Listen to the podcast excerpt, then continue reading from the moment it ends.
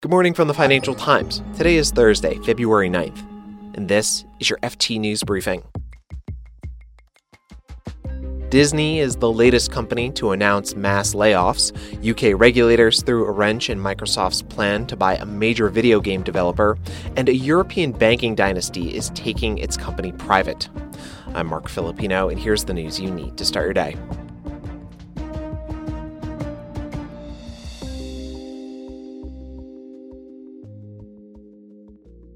Disney reported fourth quarter earnings yesterday, and it was Bob Iger's first earnings call since coming back as CEO. Disney's revenue rose 8% year on year at the end of 2022, but the company will cut about 7,000 workers as part of cost reduction measures. Iger said the job cuts will save Disney around $5.5 billion. Disney shares jumped 9% in after hours trading following the announcement. The FT's Chris Grimes has more. In the previous quarter, they lost a billion and a half dollars in the streaming business. And uh, that was just too much for investors who had really lost patience with, you know, these kind of never ending, escalating bills for uh, streaming content with no path to profitability in sight. So I think uh, Iger knew when he came back to the company that he had to make a really big move to reassure people that he had a plan to get all of this under control. Uh, bear in mind also that Iger, after he got back, is now under attack from uh, an activist investor named Nelson Peltz. And Peltz has criticized them, saying that there's the costs are out of control and uh, so forth. Yeah, I'm glad you brought up Peltz. Do we have a sense of what's going on there?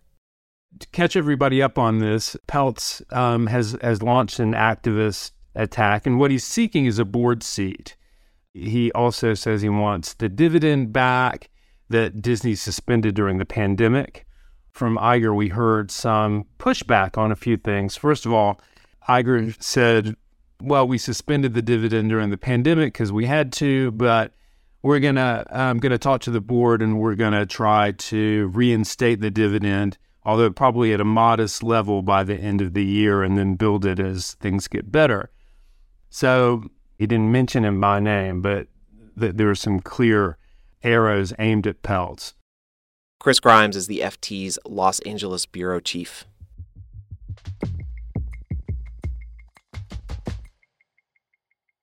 Microsoft is still pushing through with its $75 billion acquisition of the video game developer Activision Blizzard.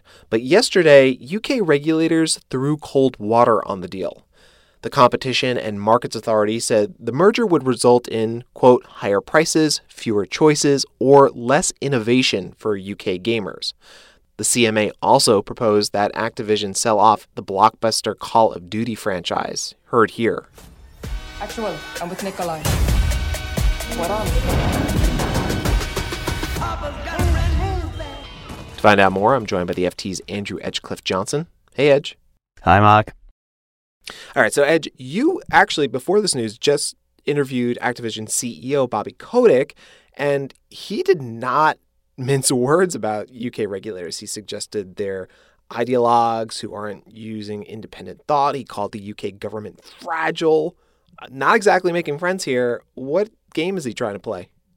I think Activision's strategy in the UK is to try to persuade politicians to set this in a broader context to see this as a question of where can the UK be competitive, what are the industries it should be trying to encourage rather than to rein in. And that is a question both of where is the talent, where are the potential jobs that politicians should be chasing right now in the UK in a, in a tough economic climate.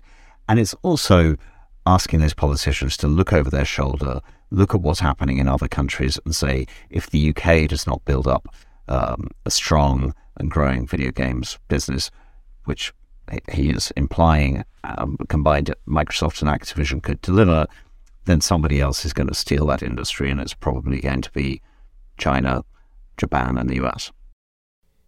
So he's pushing back a lot here. Um, what role do the insults play in that strategy?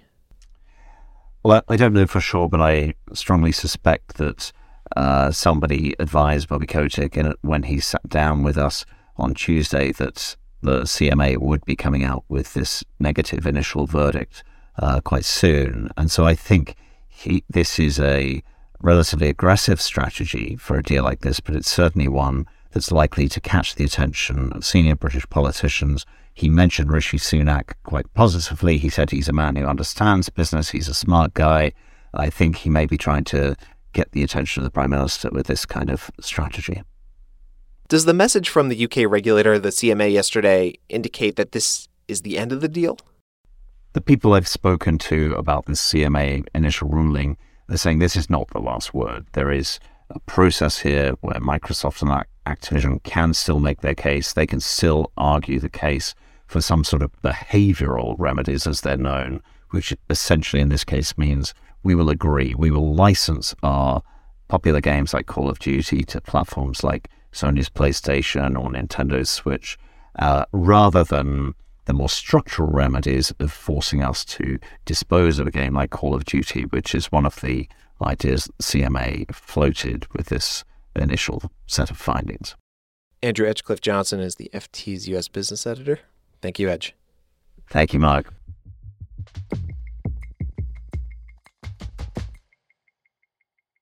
One of the most renowned names in investment banking, Rothschild, is going private. The Rothschild family has been debating this for years, and now 42 year old Alexandre de Rothschild has launched a 3.7 billion euro deal to take the institution off the public market. Here to explain is the FT's Harriet Agnew. Hi, Harriet. Hi, Mark.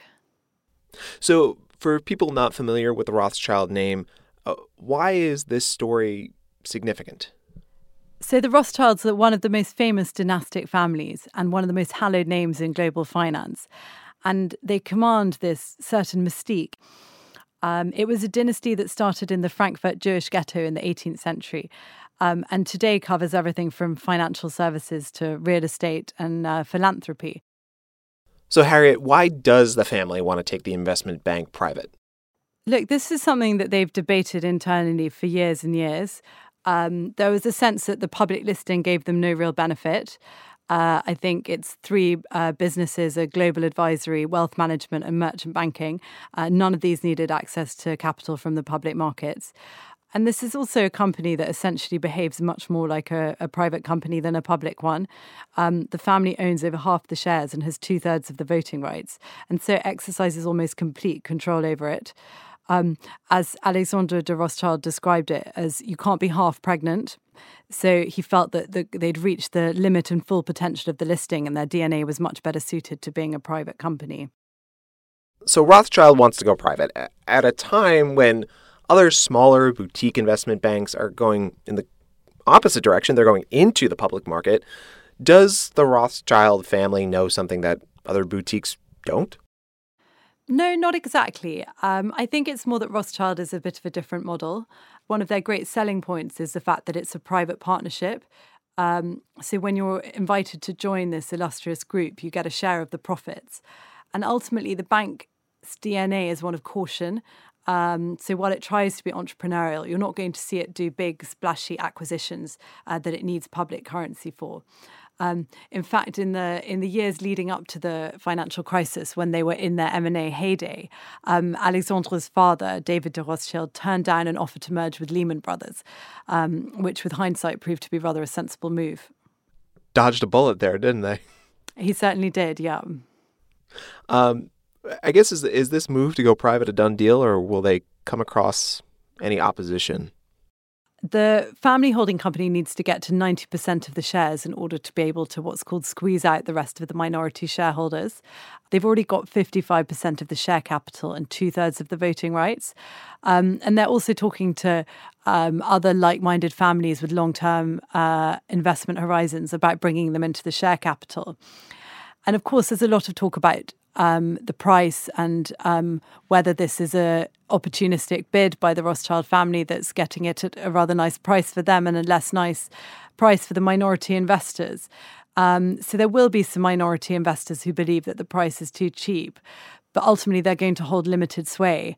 And really, who wants to take a stand against one of the most powerful families in Europe for the sake of a little bit more cash? Harriet Agnew is the FT's asset management editor. Thank you, Harriet. Thank you.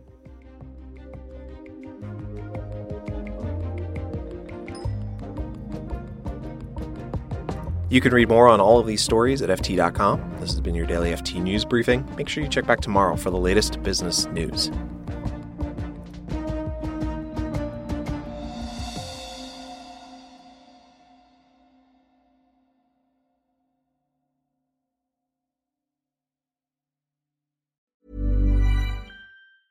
Hi, this is Janice Torres from Yo Quiero Dinero. From a local business to a global corporation, partnering with Bank of America gives your operation access to exclusive digital tools, award winning insights, and business solutions so powerful you'll make every move matter. Visit bankofamerica.com slash banking for business to learn more. What would you like the power to do? Bank of America NA, copyright 2024. Hey, it's Danny Pellegrino from Everything Iconic.